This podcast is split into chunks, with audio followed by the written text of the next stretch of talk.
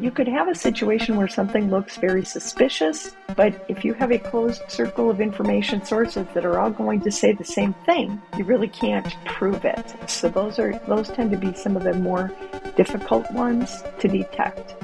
Welcome back to Core Conversations, a CoreLogic podcast, where we tour the property market to investigate how economics, climate change, governmental policies, and technology affect everyday life.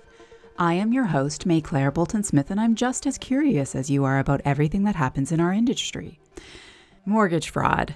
That's a subject that doesn't crop up too often for most of us, but when it does, it's rarely punished because it's seen as a victimless crime. Despite the obvious fact that fraud is illegal, CoreLogic estimates that 131 mortgage applications had indications of fraud in the second quarter of 2022. While mortgage fraud is nowhere near the levels it reached prior to the financial crisis 15 years ago, detecting its presence remains a top concern for lenders. And this can be complicated since mortgage fraud is a term that encompasses a number of different schemes that require lenders to be on the lookout for different triggers. So, to talk about mortgage fraud, what it looks like, and how to avoid it, and whether it really is a victimless crime, we have Bridget Berg, Senior Leader in Loan Solutions here at CoreLogic. Bridget, welcome to Core Conversations. Thank you, Maiclaire, for this opportunity to chat about fraud. I'm really happy to join you for the conversation today. Well, we are glad to have you here at CoreLogic and really excited to talk with you today on the podcast. Before we jump into talking about mortgage fraud, I wanted to remind our listeners that we want to help you keep pace with the property market. To make it easy, we curate the latest insight and analysis for you on our social media, where you can find us using the handle at CoreLogic on Facebook and LinkedIn, or at CoreLogic Inc. on X, formerly known as Twitter, and Instagram. But now, let's get back to Maiclaire and Bridget. So, mortgage fraud. That's probably something that people would never think of. So, can you just give us a brief overview of the ways in which this type of fraud can take place? And probably, honestly, one of the most in- interesting things is how prevalent is it? So you had mentioned that it's 100, you know, 1 in 131 as of a year ago, and it's about the same place today. Okay. We're at about 1 in 134. So, as you said, it's much less prevalent than it was at the time of the financial crisis. But, um, you know, I told you I started in 1985 in the mortgage industry. The fraud risk was ramping up that entire time, right? It was an incipient industry um, coming out of the S&L crisis.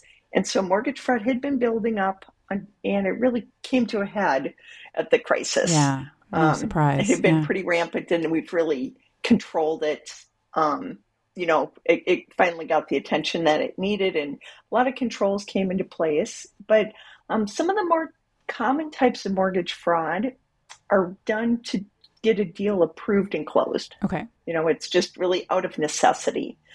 Nearly everybody who's involved in a mortgage transaction has some kind of motive.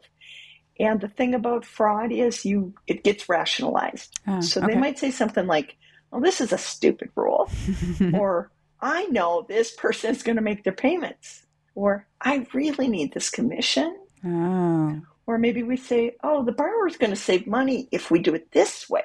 oh, um, interesting. Sometimes it's sometimes it's fraud for convenience because it's just like I don't have the time to do this the way they want me to do it. Wow, I get a good shortcut yeah. and I can be more efficient. So it it hits all of those places. That that is that's really interesting. And so I talk on this podcast a lot. I we recently just bought a new house and one thing that was interesting to me was we actually got an audit um, following our mortgage, and we're like, and nothing, we didn't do anything wrong. Our mortgage broker didn't do anything wrong.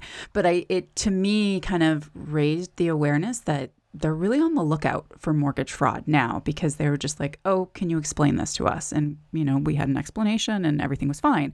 But I mean, the first time we got our mortgage, we didn't get anything like that. So that was really interesting to me. So that was probably a QC process, and they pick loans randomly, or they may mm. have had a trigger. Okay. I, I know you were talking about some of the ways that fraud can take place, and I wanted to mention some of the people involved. Yeah. And why they do it. So, first off, it's the borrower. Okay. And the borrower might give you false information about the source of their down payment or their income or their credit history. Mm-hmm or could be somebody in the loan manufacturing process, mm-hmm. anywhere from the loan officer through the people who are selling your loan. Mm-hmm. Uh, they could lie about the origin of a document, false system entries, like, oh, they really applied this day instead of that day. Uh, Um, they may facilitate misrepresentation by other parties, mhm. or they might actually directly create false documents, and leases would be a really common one. Interesting. Borrower needs to sell their prior home. Mhm. It's not sold yet. I can't qualify with both mortgages, so Right. magically I have a lease appear that covers. Oh no, now they're going to rent it out, and they've got Oh. more than enough money to cover all of the Interesting. payments. Interesting. Wow. Um, another one would be like commission parties or property sellers that may instruct the borrowers or the loan producers because they, you know, obviously they have a commission or they really want to get that house sold. Wow, that the this is that's fascinating. It's really interesting because you know I personally, and I'm sure many of our listeners wouldn't think of all of the different different places where fraud actually could happen. Um, and I guess the the question I have now is: Do we think now in this environment there's maybe more scrutiny for fraud now than there has been in the past? It's hard to say. Right now, our fraud risk has been pretty flat. Mm, mhm. Um, we had a couple of really unusual years, right? yeah. um, the everybody was hyper aware of fraud when the pandemic started because everybody was like, "Oh my gosh, we can't go into houses. Everything was virtual. Uh, we don't know if people are really working because we can't call them on the phone at work." oh wow. Um, so there was like a, a lot of angst around it. But what actually happened in the real estate industry is that hey, we actually hypercharged the property market. yeah. Yeah. Yeah. and everybody was able to refinance their homes. And so we were flooded. The mortgage industry was flooded with good loans. They were just streamlined refinances, right, Right. of the same people Yep. on the same property to a great extent, and people who really wanted to move. So we were, you know, like everybody was predicting there was going to be high fraud during that. Mhm. What happened was all the fraud went to the PPP loans, to be honest. Can you define can you define PPP loans for us? Sure. Those payment protection program. So that was a government Okay. program where they were subsidizing Right. employers to have, um, you know, keep people Yep. working. Yeah. And I think a lot of the attention at the banks went to trying to deal with the fraud that was happening in that sector. Interesting. yeah. Meanwhile, in the mortgage in the mortgage industry, we had fairly lower risk um, because of uh, you know the interest rates were down and Mm-hmm. and lenders had so many um, good loans to choose from. Wow. Although lenders had plenty of good loans to choose from, there was still fraud happening. Last year, concern grew over HELOCs, or home equity lines of credit. HELOC loans, a second loan type that allows owners to borrow against their home value to access cash, don't have the same strong process that traditional first mortgages do. The result is that those looking to defraud banks can apply for multiple HELOC loans simultaneously while escaping detection. You'll hear Bridget talk more about this later in the episode. Coming out of it, now we're into a lot of purchase transactions, but the markets are so tight. Yeah. There's not much much supply, so we haven't seen the fraud rise yet. Everybody's kind of like on the cusp of it. Right. And occupancy fraud seems to be top of mind right now. And what exactly is occupancy fraud? Occupancy fraud usually exhibits where um, somebody misrepresents their intent to occupy the property as an owner occupied primary. Oh, I see. Um, Okay. investment properties, I mean, as you can imagine, if if you're stressed out on your finances and you're going to let your property go, Mhm. you're going to let your investment property go before your own home. Sure. Yeah. They're riskier from a credit standpoint, so they're priced higher Okay. and you have less you can have a, a lower loan to value on those loans Okay. so you don't have as as beneficial of financing terms for an investment property as you do for an owner occupied primary Interesting. That's why there's always that question of is this going to be your primary residence? Yeah. right that seems to be um, and then income is a perennial Sure. focus Yeah. um, Yeah. for for the qualifications Um, is fraud, mortgage fraud, difficult to detect? Are they are there triggers that make it, you know, them you know aware to look for it, or how hard is it to detect?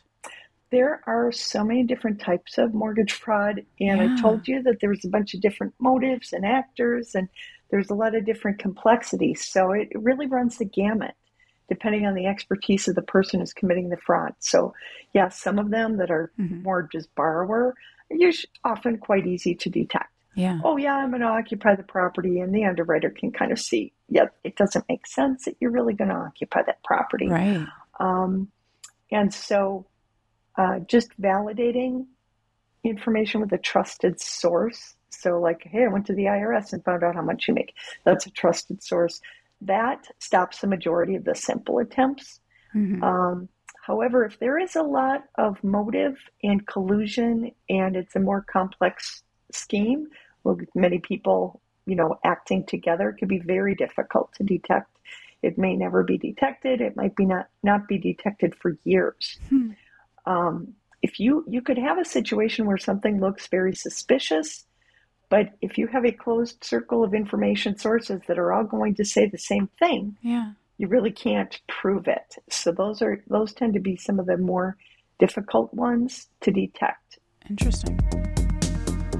It's that time again. Grab a cup of coffee or your favorite beverage. We're going to do the numbers in the housing market. Here's what you need to know. Home price growth is recovering. The CoreLogic S&P Case-Shiller Index published in September shows a 6% cumulative increase for 2023. And lower-priced homes are seeing a particularly strong recovery. The non-seasonally adjusted month-over-month index posted its 6th month of gains. The result is that home prices are now up by 1% from the June 2022 peak. This is higher than the average July gain of 0.5% seen between 2015 and 2019.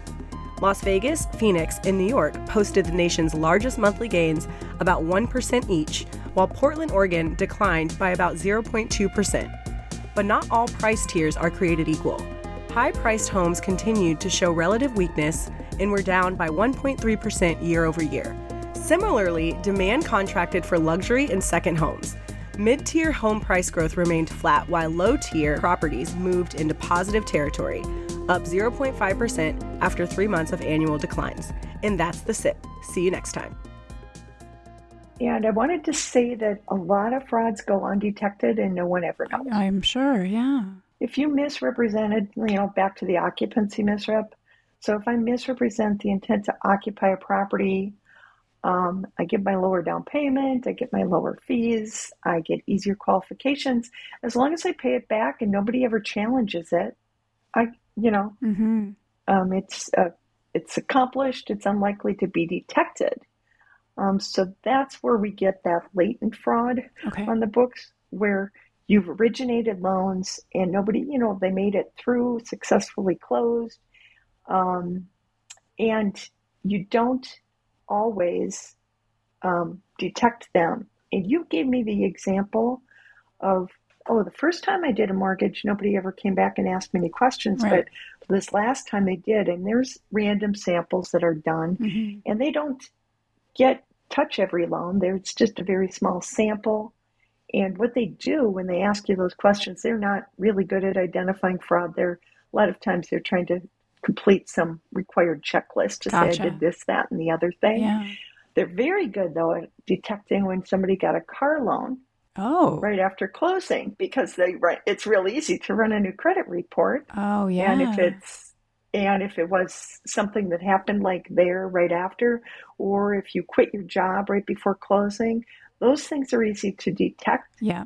So what happens is those easy to detect frauds get overrepresented when people are looking at what kind of fraud is out there. Mm, well, mm-hmm. it's the easy ones to detect right. that tend to get reported and that everybody knows about. Some of those tougher ones are probably sitting on the books. Right. Wow. So interesting. And I guess that triggers the thought, too, that one thing that I know was quite a trend last year was home equity line of credits or HELOC. So when we look at HELOC loan fraud specifically, is that particularly of concern for lenders? And can you, you know, kind of explain a little bit about, you know, why that might be noticeable? Or sure. So HELOCs usually go through a different kind of process. They're cheaper to originate. Okay. Um, they're not getting sold to the GSEs.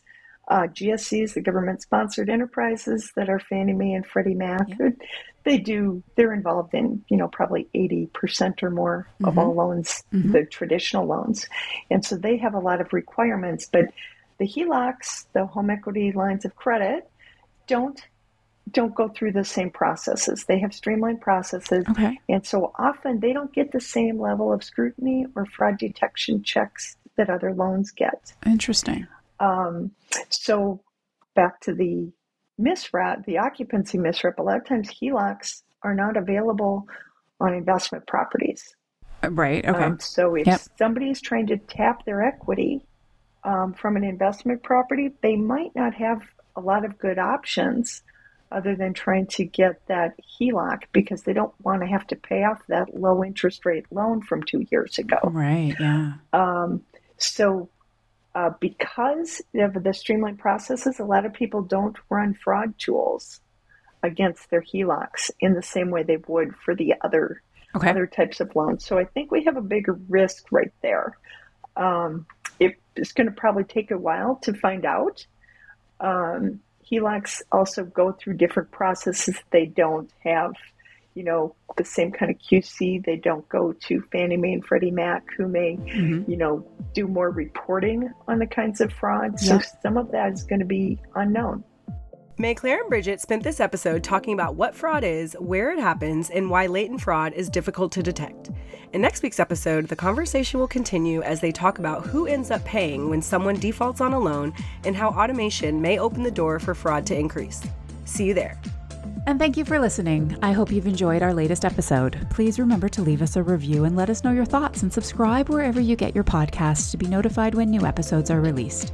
And thanks to the team for helping bring this podcast to life. Producer Jesse Devenins, editor and sound engineer Romeo Roman, our facts guru Erica Stanley, and social media duo Sarah Buck and Michaela Brooks. Tune in next time for another core conversation. You still there? Well, thanks for sticking around. Are you curious to know a little bit more about our guest today? Well, Bridget Berg is a senior leader in loan solutions here at CoreLogic. She began her career in the mortgage industry in 1985 and over the years has investigated and cleaned up many types of mortgage fraud and created fraud risk management programs at multiple large lenders. Today, she focuses on all aspects of helping lenders prevent and manage mortgage fraud risk using big data in the CoreLogic Mortgage Fraud Consortium Shared Intelligence. You can read her industry analysis, including a quarterly mortgage fraud brief, on the CoreLogic website. The link is in the show notes.